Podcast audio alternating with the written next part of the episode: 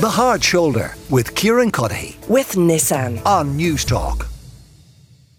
Very, very busy weekend uh, in Championship, both hurling and football. And already with the small ball, you see the usual pattern emerging high intensity, high quality, the norm in Munster, high intensity, high quality, the exception to the norm in Leinster. Patrick Stapleton is a Tipperary hurler. Patrick, is it time to abandon the old provincial structure and come up with something new?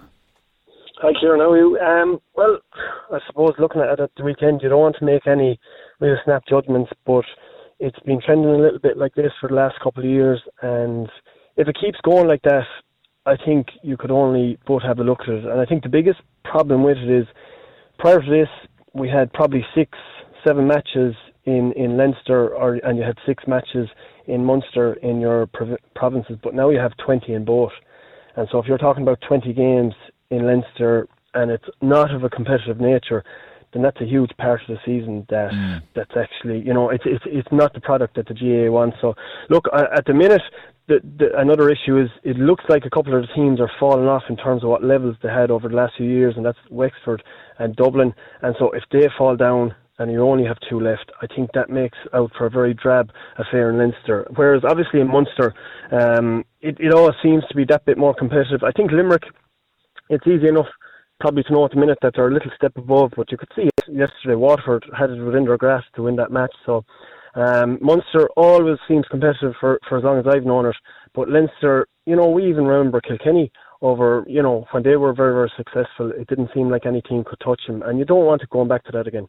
Uh, so, what what would be your preference? I mean, if they were to abandon them, what would you replace it with? And would you entirely abandon them, or would you have a kind of standalone provincial competition?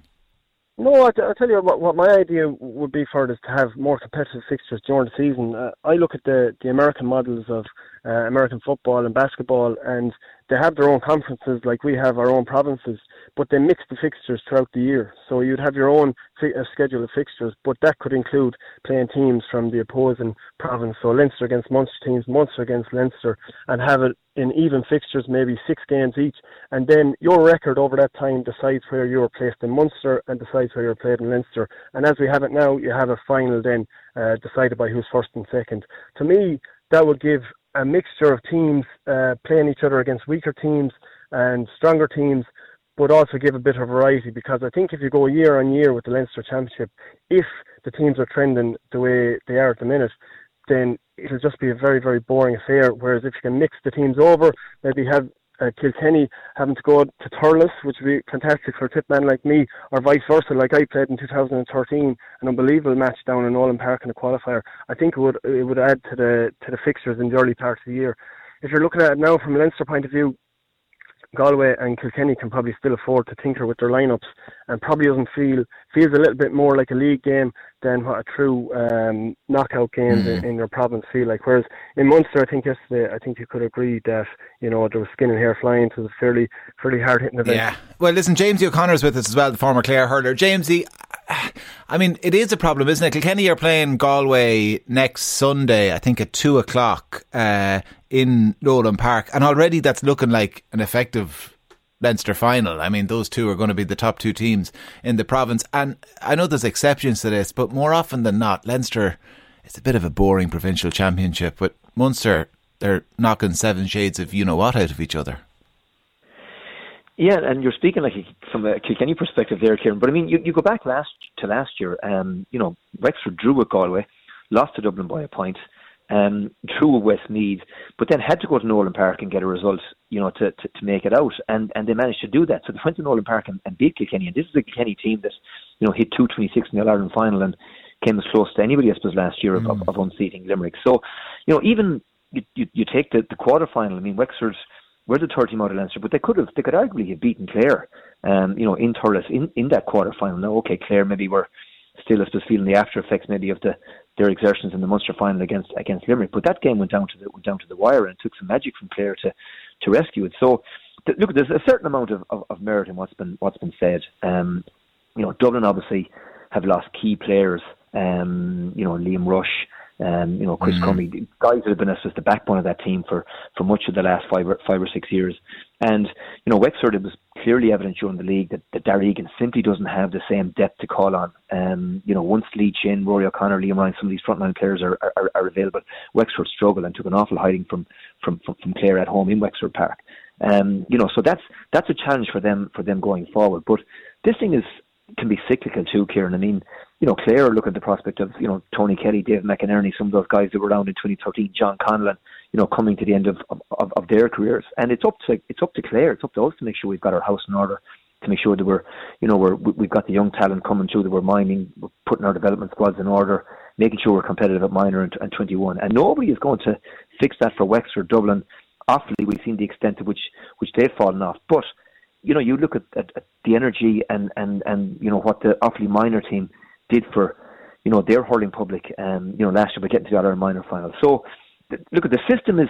I think the current system is great. Um, I mean, I played in a system, Kieran, where it was straight knockout. Yeah. You know, 2001.